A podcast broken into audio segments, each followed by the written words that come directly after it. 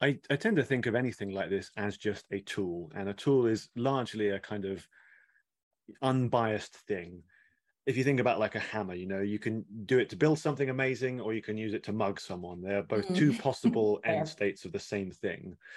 Um, and this is much the same. Like you can use it for good, you can use it to augment your existing processes, or you could use it to, you know, almost substitute for all the work you do. You could just press a button and delegate a lot of it. It's our jobs to tell better stories. And always remember, it's the risk takers that are rewarded. People are sick and tired of being marketed to, and they're sick and tired of being sold. The single biggest story today in sales and marketing is how our customers are buying differently. Welcome to the Growth Hub podcast. Our guest today is Ryan Law from Animalz, a content marketing agency that specializes in working with technology companies. Ryan is here to talk about GPT-3, a new AI technology that is changing the content marketing landscape. Ryan shares his experience using GPT-3 to generate content for his blog. We also discuss the potential of GPT-3 for content generation, the limitations of the technology, and how to get the most out of it. Now, don't freak out. The introduction you just heard was written by an AI. We went meta and made the generative pre-trained Transformer 3 write an introduction about itself for the episode About Itself. Trippy, eh? Let us know if you could tell the intro was written by an intelligent machine. Now, everything written by GPT-3 in the introduction that you just heard was accurate. Um, yeah, Ryan would probably say that Animalz doesn't only work with technology companies. But, you know, that's a detail the AI decided to omit.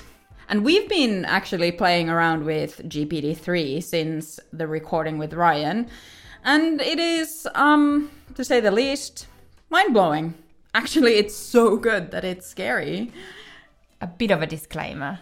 If you haven't used advanced AI tools in content marketing before, you might find this episode unsettling. So hold on to your hats and enjoy this episode with Ryan Law on GPT-3, the AI that's about to change the face of content marketing as we know it.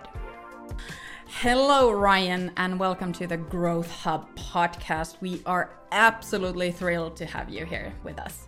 No, yeah, pleasure to be here. Really looking forward to chatting to you. Uh, I know we've already been geeking out over this stuff even before the recording started. So, geeking out is probably the best description to what we're about to talk about.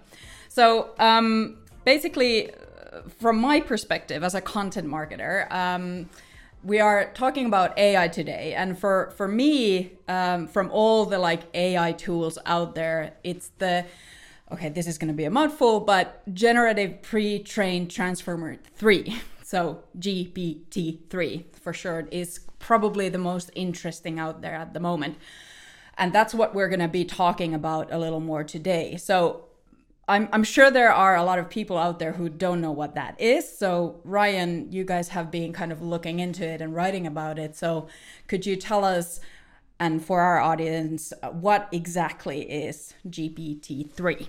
I will certainly do my best with the caveat I'm obviously not an engineer, so you know, don't always trust everything I say. But my understanding of it, uh, the name do- goes a long way to explaining what it does. Uh, so it, it's an AI model, and it is pre-trained. So most AI models, you have to give it data so it can learn, recognize patterns in it. You don't have to do it with GPT-3 because the training is already done. And the thing it has been trained on is basically billions of words. It's read in inverted commas, like uh, all of the English language Wikipedia, all of Google Books, I think pretty much every blog post published up to 2019. Uh, and what it is doing is it is using that data set to try and recognize and build its own sense of what the rules of language are. And it does that so it can be generative. So basically, you ask it to do something, you ask it a question, or you ask it to write you a paragraph on something. It can do that because it looks across this data set, it looks at like similar instances of those words and topics, and it tries to predict what a likely next word would be. So through that kind of crazy mechanism, you can write stuff. You can actually build out articles, blog posts, books, anything you like, and it will come back with fluid, pretty much human sounding prose, which obviously for marketers and for content people like myself, it's like witchcraft basically uh, you know, AI has been very hyped in marketing over the years, and I've not paid any attention to it until this came out and I started playing, and my brain basically melted from my ears, and I realized this was something I had to pay immense attention to because it was probably going to change everything. No, I love that uh, description, witchcraft and brain melting, because that is exactly the reaction I had when I when I first uh, saw what GPT three can actually do. So Yeah. I think that's a very, very concise uh, description of it. Witchcraft. Yeah. Well, it's it's very exciting, but it's also kind of it's very scary at the same time. But uh, if you think um, over the past few months, you actually have been experimenting with the uh, GPT three, right? And um, well, because you've obviously been doing it, can you uh, tell us a bit more about it? I certainly can. And you're right that I think it is scary because my first reaction, you know, somebody who's predicated my career on being able to write well, the idea that you can have a bit of software and you can tell it to do it and it can possibly do as good a job as you, terrifying, like the stuff that existential crises are made of. And that was kind of why I was so intent that we Animalz should spend time looking at it because I would rather be on the side of the disruptor than be the kind of passively disruptive. Um, so the thing I'm looking at at the moment, I have a, a basically a hypothesis that you can use GPT-3 to write SEO content because SEO content, for the most part, can be quite simple and straightforward and still perform really, really well. If anyone out there has had to write like a you know 10 best podcasts listicle or something in mm. that vein, you know it's not exactly Shakespeare, but it can still drive really great results for your company. So I thought, hey, what if we could you know massively expedite that process using GPT-3? So it's just one particular use case, but I think it's one of the most important ones to look at because SEO accounts for most of what content marketing is today.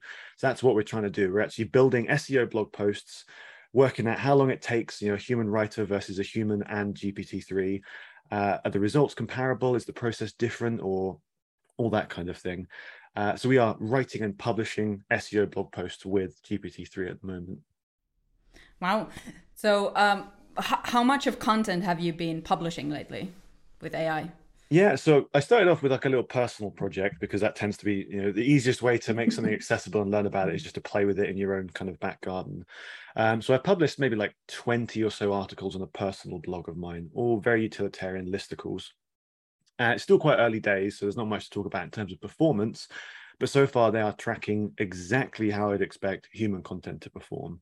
Really? Yeah, already ranking, already got a few keyword rankings, some kind of tentative traffic coming through in a very similar timeline to what I would expect.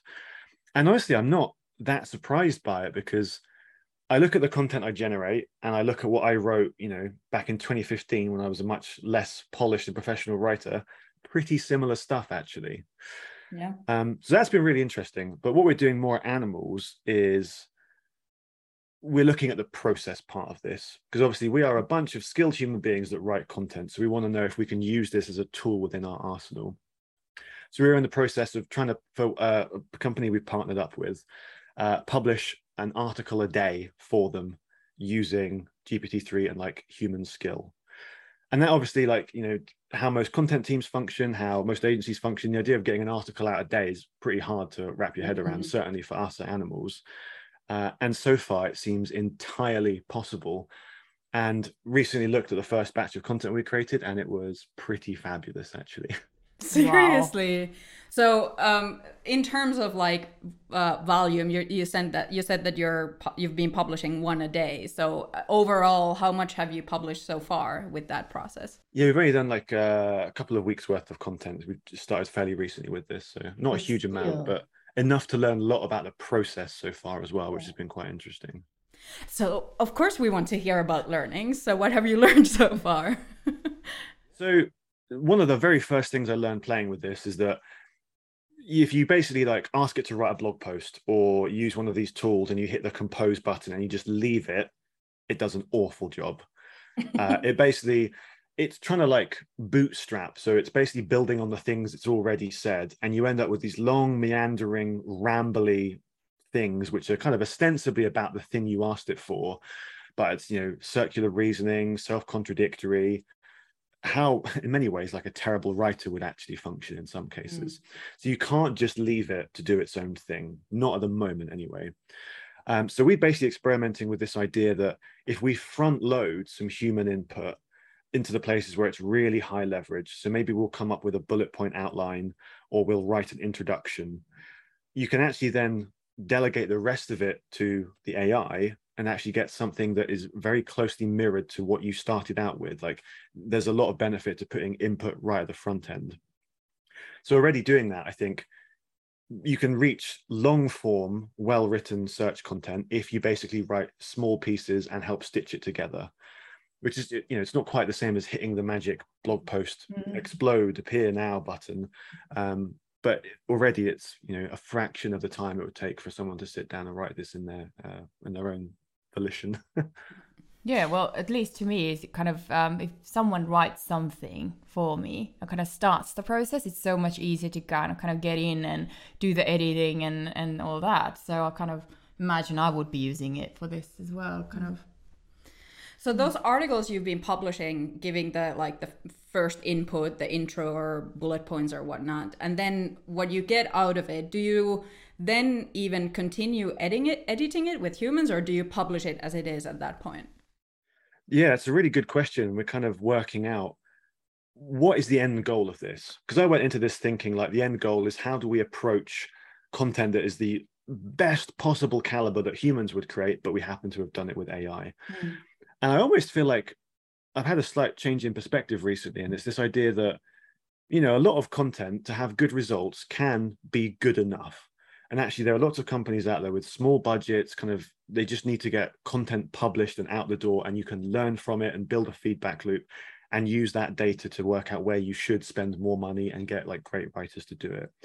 So actually there's almost this other way of thinking about it which is how quickly can we get to like minimum viable content using ai something that is indexed will get some rankings some feedback and you can use that to work out where you should invest more. Um, it's really really interesting stuff. It, we're basically shifting the role of the writer from somebody that is creating stuff to somebody that is editing and curating and we're kind of handing off the writing portion to technology. Mm. but that that's actually really interesting because that still doesn't take away the expertise of the human writer because you still have to be a pretty good human writer you still have to understand content marketing and strat like business and strategy and whatnot so that you can actually edit the articles that the AI pumps out. So the I suppose the human writing skill doesn't disappear it's interesting when you start thinking about like the second order consequences of this technology because i think right right now you're totally right you have to have skilled human beings that can kind of set the parameters and have a good intuitive sense of what good content is otherwise the output is bad. But i don't think we're going to have to have that forever because basically what all these tools and software platforms are doing they're all using the same api but they're all working out how they can shape the prompts that go into it in order to get things that look more and more like content out of the back end. And actually, you know what? Even as a skilled writer, the things we use, the heuristics, the decision making, the way we structure writing, it's not actually that complicated. I think given, you know, enough time and enough money, you probably can come up with a software model that reliably shapes the prompts you put into GPT-3 to get really good content out of it at the other end. And although that sounds kind of scary, there's almost this kind of like democratization that happens at that point. If anyone can do that, then everyone will do that, and then there's no incentive to doing that because that just becomes the the bar that everyone has to clear. Mm. In which case, you know, maybe the field of competition shifts to somewhere else where we focus on thought leadership and interviewing people and data driven content and all those kinds of things it, yeah, the kind of game theory of this technology is just absolutely fascinating. I'm uh, enthralled by it. well, we're going to be um, talking about the future of this uh, a bit later on the, in this podcast, so I don't want to forget about that. But um, we'll we'll try and uh, stick to uh, still with with the experiments that you've been running. I'm I'm curious about um, any kind of feedback you've gotten uh, from well, I suppose humans about these um, blogs or content pieces that you've been writing with AI. You know, can you share some of those, or have people noticed that they are AI written, or? Yeah, so in every time, every instance where we've collaborated on this with somebody, it's always been, you know, we're experimenting together so they know Right. how we're thinking about this because it's still quite an unknown thing at this point so i want them to be bought into it but the feedback of literally everyone who's been a part of this process has always been just kind of slight jaw dropping. It just it is what you would expect to get from a good human writer. And I, I guess i don't think it's that surprising in the sense that it is a good human writer that is steering the ship in the way we've set up this model. So if they're happy with it which you know they always have to be before we'll ship it off to anyone it's going to be pretty good. Uh, a lot of the benefit we're looking at is basically on how do we reach the same output we would have had before but in a way that is you know more fun more enjoyable less arduous less boring how do you get away from the blank page syndrome that a lot of writers struggle with um, yeah i think gpt-3 already looks really promising in that regard Hmm. So is that the goal that you just described that you have in Animalz for for AI generated content? Yeah, we don't really know at the point. This is like a, a whole big kind of exploratory thing. I can see lots of different ways this could be used. There, you know, what are the parts of content marketing that are not fun for humans to do? Can we delegate that away? Or what are the parts of our existing process which are particularly difficult or unfun? You know, like brainstorming blog post titles, for example. It's actually a really hard thing to come up with 20 different titles mm-hmm. we tend to latch onto the one that you know mm-hmm. has the one that we like the most and then we create minor variations of that there's always this kind of sunk cost problem. Ai doesn't have that. It can blast through these creative bottlenecks and actually help out where the human psyche is actually not very good in lots of cases.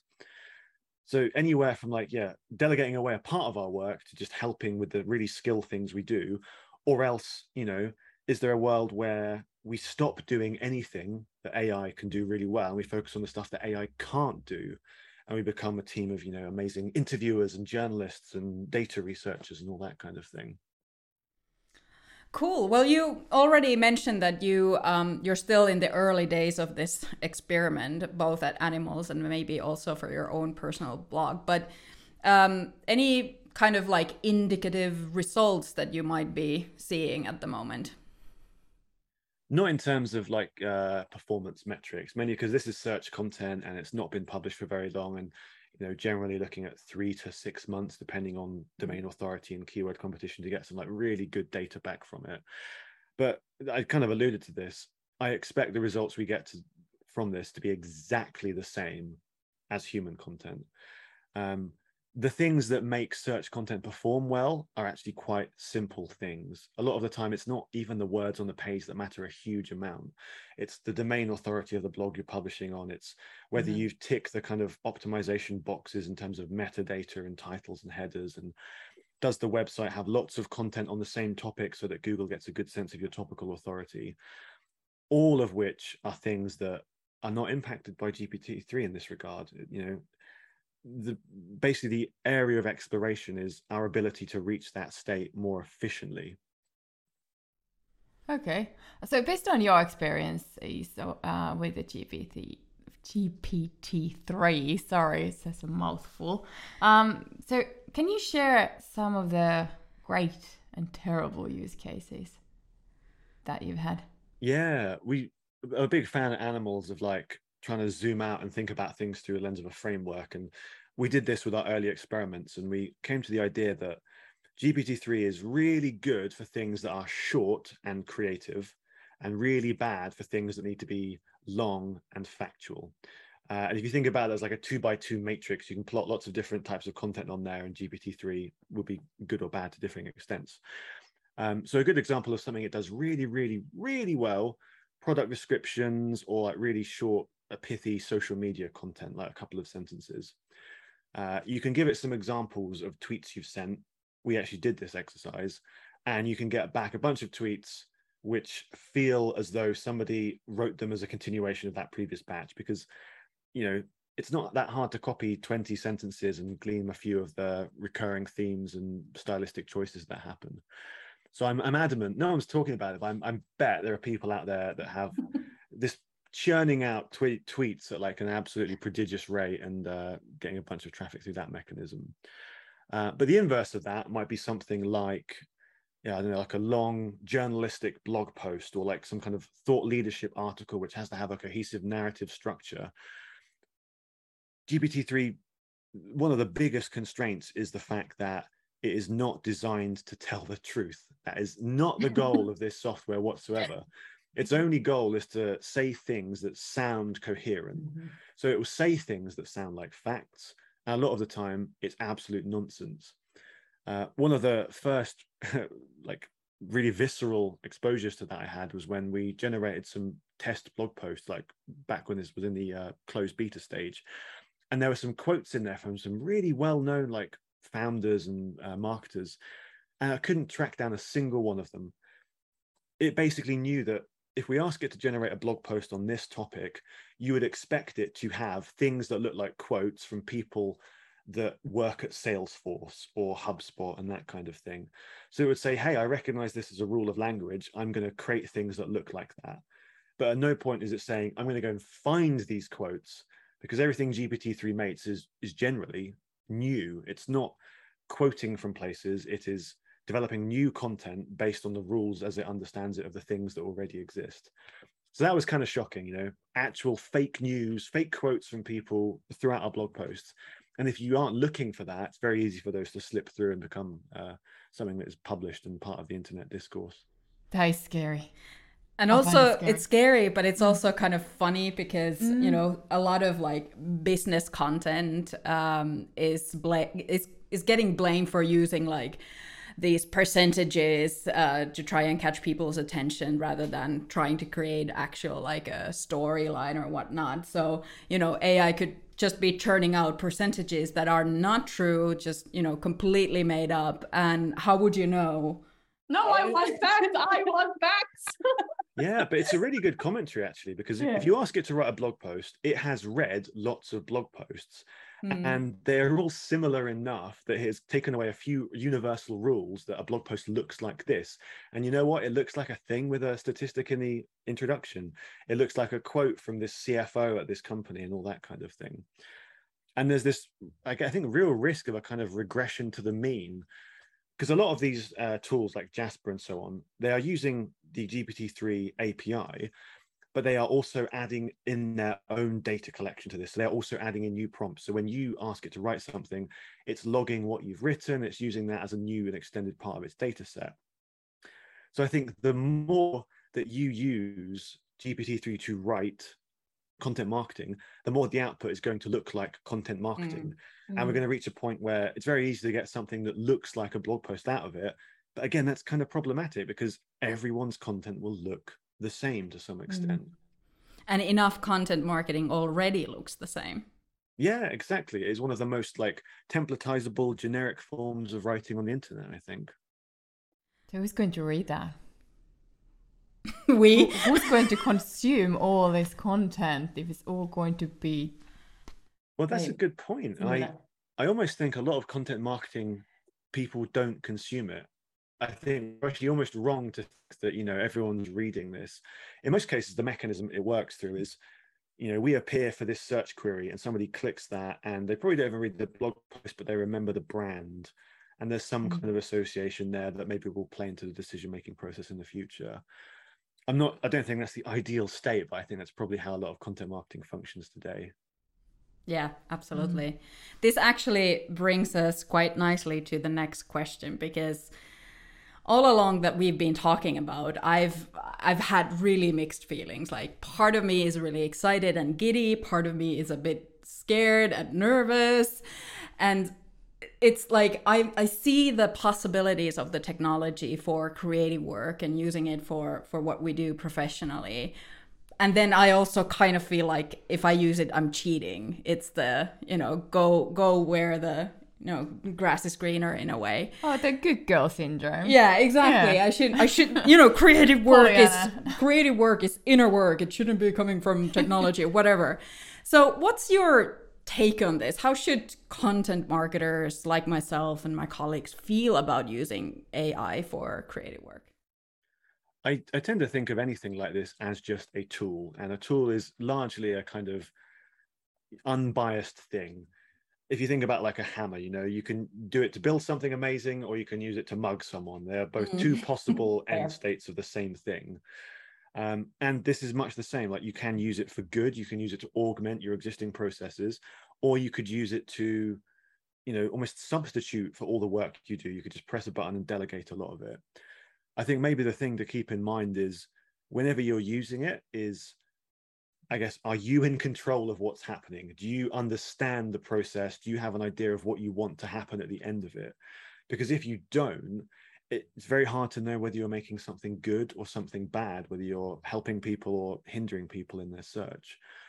I think the reason we're getting good results out of it so far is because we have incredible writers that are using it and they have a very clear vision in their mind of what a good output will look like and they can nudge it in that direction.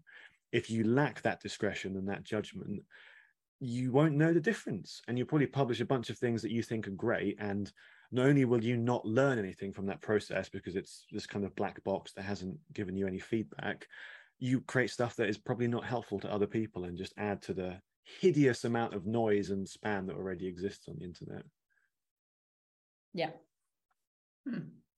Okay. Uh, well, we can we can obviously we know that um, AI is getting better. I mean, it's it learns constantly, and and uh, we will probably at some point get to that point that it's going to be like super high quality and hyper personalized content. Um, but do you think that we are already there, or um, is it like a utopia land for us at the moment? What do you think?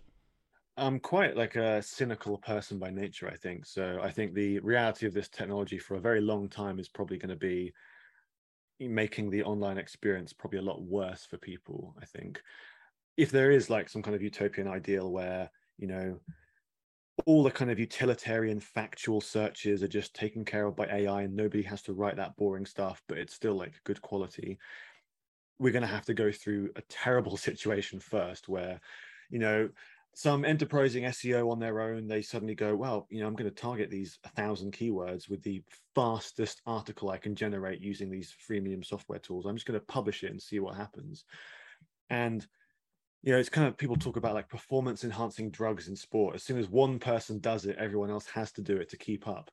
There is that element of, you know, a race to the bottom happening, I think. So I think there's enough like short term appeal and not enough constraint and not enough uh, incentives created by Google and other companies to prevent people from massively abusing this. So we probably are going to see things get a lot worse, I think, bad articles written without any human oversight, with questionable facts and statistics. Maybe the slightly heartening thing about that is I almost feel like that is the state of content marketing already today. Well, that was my next question, like follow up to that. That do you think that, or kind of, should I be really scared of actually the content that I consume or read? Is that valid? Is it already? Is it already like um, uh, trusted trustworthy reading, or should I be scared as if?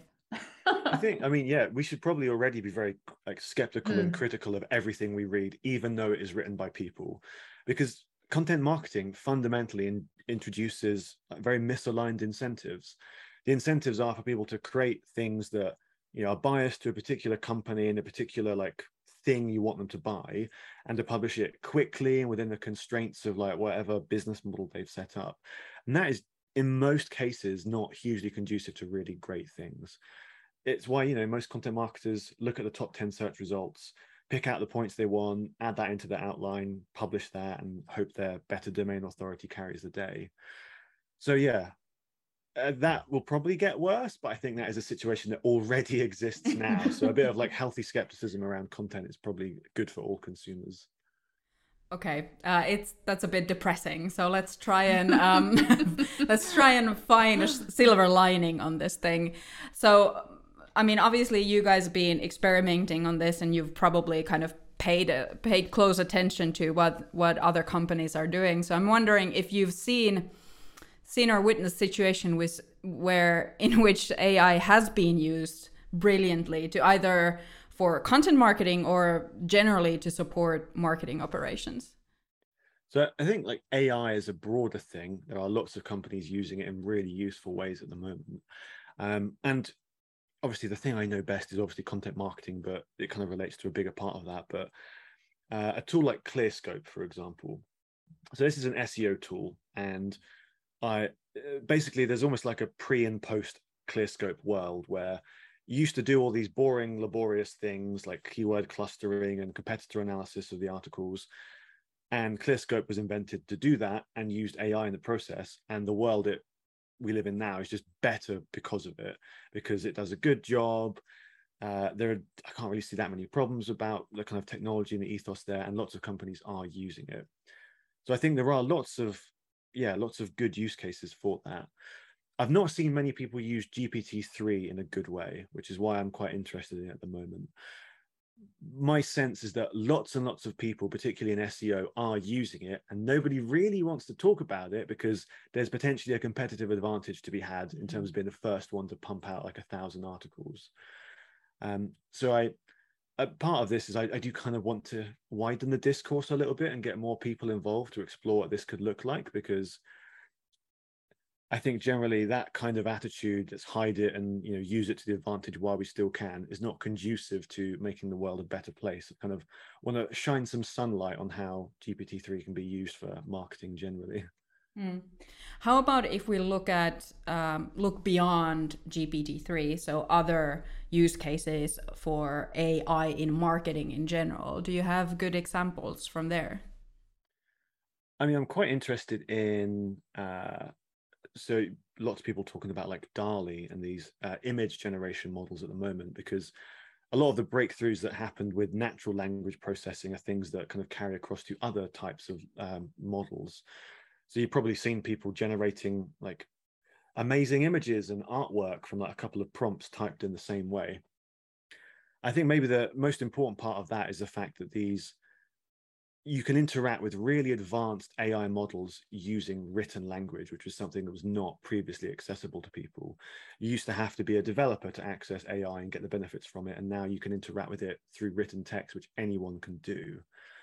And yeah, I, I know uh, a few companies have one article I read actually was somebody programmatically replacing all of the stock images in their blog posts and their thumbnails with original generated images because I think stock images are kind of terrible. You know, mm. they're so generic. You know, how many like woman at coffee shop smiling, you know, woman eating salad, man posing in front of office building. We don't really need those in the world. They don't add much. Yeah, they, I love those. uh, one of the few consumers that are big fan of it. Um, so yeah, please yeah. leave the room. Sorry, yeah, they it basically, you know, they set up a method for replacing all of those with original images that had never been seen before. And I think that's a really interesting use case. You know, this is where we get to the kind of personalization thing. It, uh, it's prohibitively expensive to commission like illustrations for every blog post, even though it may be the ideal state, we would have that like on the Animalz blog i spend loads of time creating process diagrams and two by two matrices and it's all hard work and they don't look very good. But if you could like type that as a prompt into a piece of ai software and actually get something professional quality back uh, that, that that is a good use case for the end user. Their experience is made better from that i think. Yeah absolutely. That would be great. That that would actually help us a lot as well. Hmm. definitely Okay, now um, new technology, whatever it is, it always comes with challenges, and this is something that we already talked about. Um, and um, the uh, AI, the ethical question of the AI. So there's lots of false uh, truth, truth, uh, on online, and it's super um, difficult for us commons models to know know what's what's what. So my question to you, Ryan, is that um, do you think that AI and ethics go in pair? And if so, what do we as marketers need to know it to use it for good?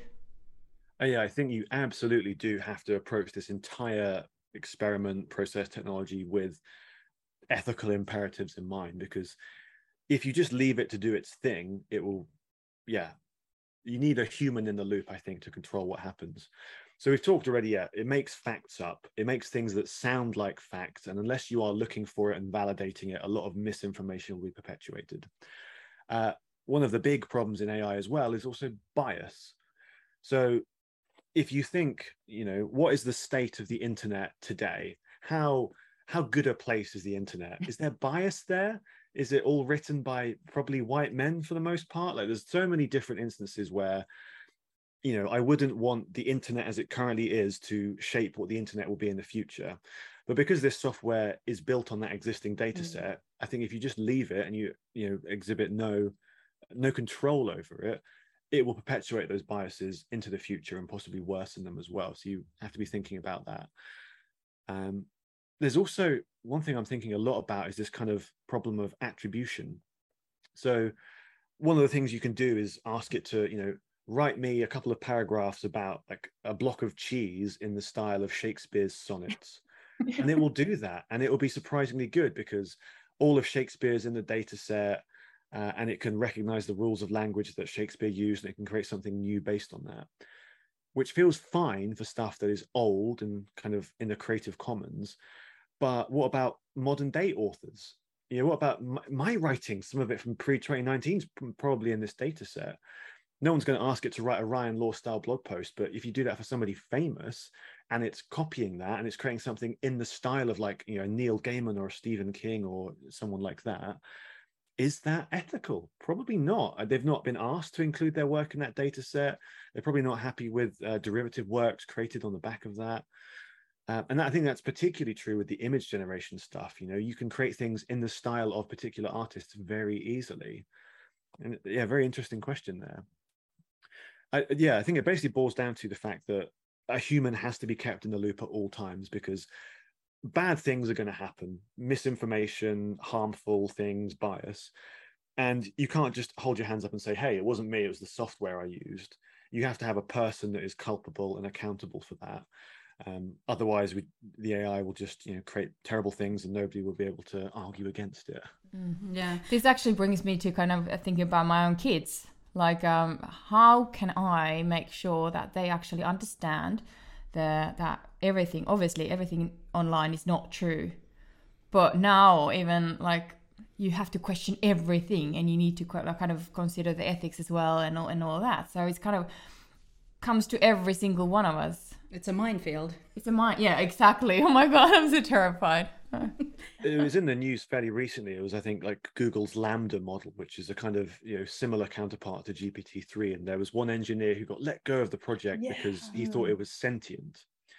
And I'm not an engineer, but from my understanding and from lots of other smart people, is that no, it's not sentient, but it does sound like it is sentient because you can hold a conversation with it because it has read lots of conversations. It knows the rules of language that go into a conversation.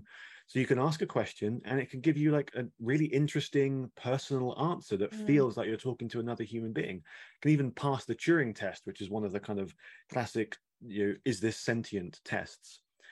Um, and yeah, imagine you know, your child entering something into a conversation with GPT-3 all the software is spitting back is stuff that it thinks fits into the context of a conversation but the person reading it could go oh wow yeah that's a really good point i should think about that and mm-hmm. you can mm. actually change how they think and how they behave exactly so yeah it, it's, ah, it's yeah absolutely mind-blowing stuff this and it really is uh, that i actually kind of want to go back to what you just mentioned one of the challenges being you know how do you give permission to use some of this material because uh, one of the things that has really kind of blown my mind in the past couple of weeks is you've probably seen the story of the artwork that got a prize in the in the US that was made by AI.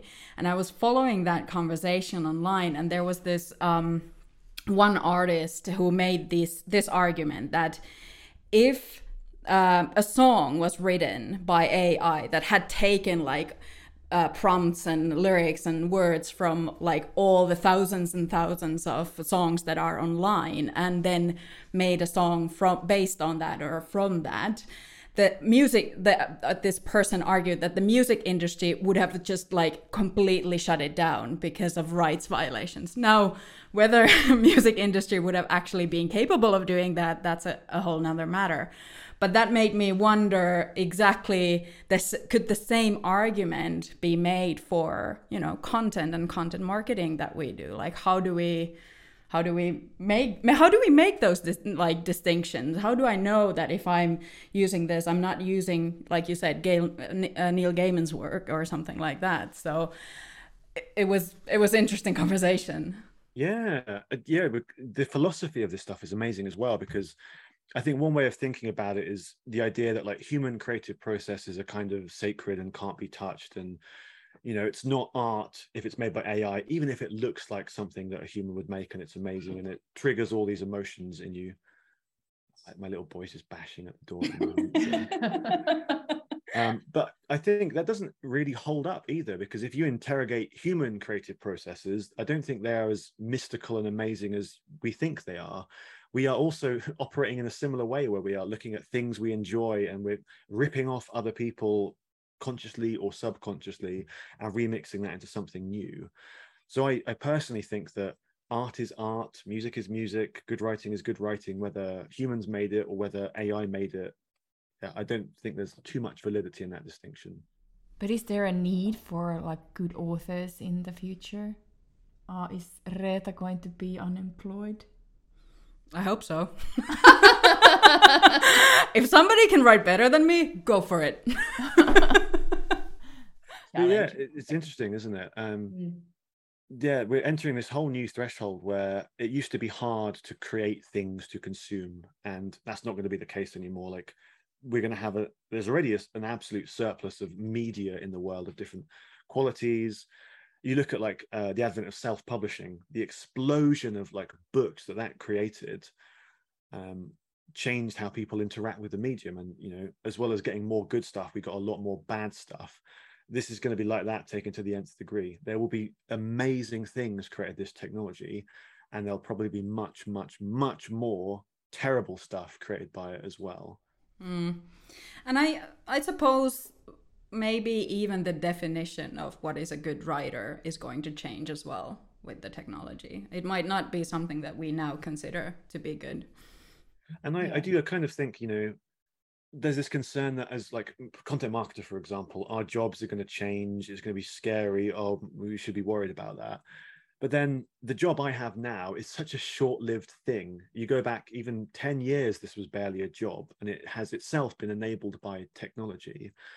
So, yeah, I think our roles will evolve and change, but I think that's kind of a healthy and natural process. Mm. And which is why we have to all play with this stuff and get over the fear and aversion and learn to use it for good and not let other people control the discussion and uh, yeah not be too afraid of it well, I like that more positive sound that we've been having over the course of this, this conversation. So, okay, so we've been you've been kind of uh, already alluding to things like how this technology might work in the future and whatnot. So I'm I'm going to ask you to kind of look into the crystal ball and uh, just tell us what you think about where you see AI having an impact in in marketing. Let's say I don't know, maybe in the uh, next five years. I mean, five years is very, I mean, it could be three or 10 or whatever, but let's, you know, agree on five years now.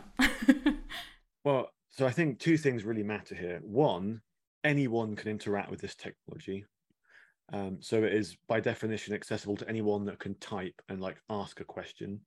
And two, it is currently incredibly cheap. This is not something you have to like have an enterprise license to access and pay like ten thousand dollars a month.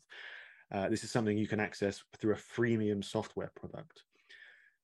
So I basically think this is too good and too cheap for it to do anything other than just kind of naturally land and expand in virtually every organization that would benefit from it.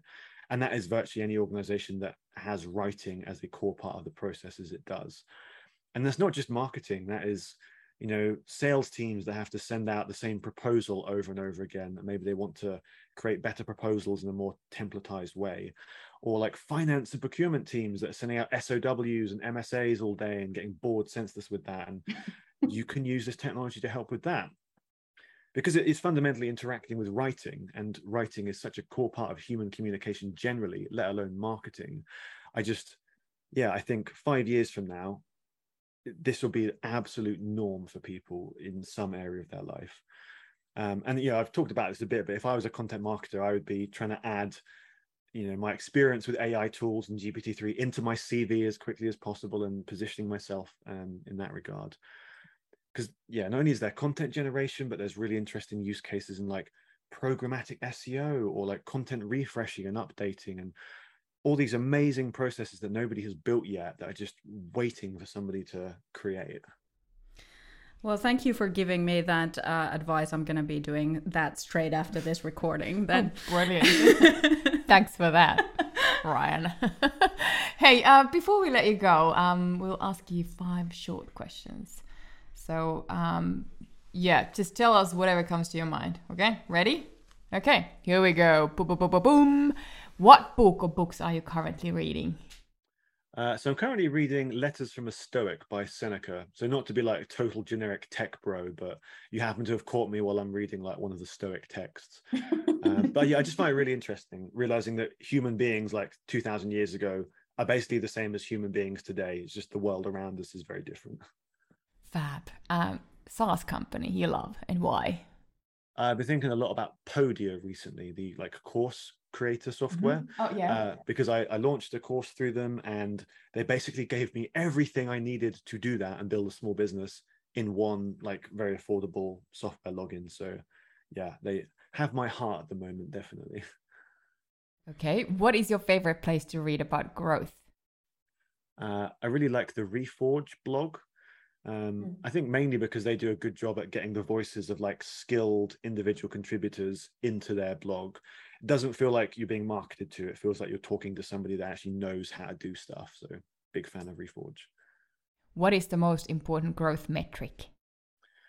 Uh, so despite being a marketer, I spend like a ton of time in our CRM looking at basically like MRR and deals closed and so I'd probably say some kind of like uh, revenue metric, you know, let's say MRR for now. I want to go as close to the source as possible. None of these like MQL nonsense. Perfect. Perfect, yes. and the final one What is your best piece advice for fellow SaaS marketers? Well, I'll probably close the loop here and say you should probably go and start playing with some uh, AI content tools, AI tools generally, just to see what is possible. And uh, if I, like total non-developer, non-technical person, can use this and like have fun with it and talk hopefully vaguely coherently about it, you definitely can as well. So go and have a go. Fantastic. Well, Ryan, this has been an absolute pleasure. We're so happy that you dropped by to talk to us about AI in content marketing. Thank you so much. It was a blast. It's so much fun. Yeah, I really appreciate it.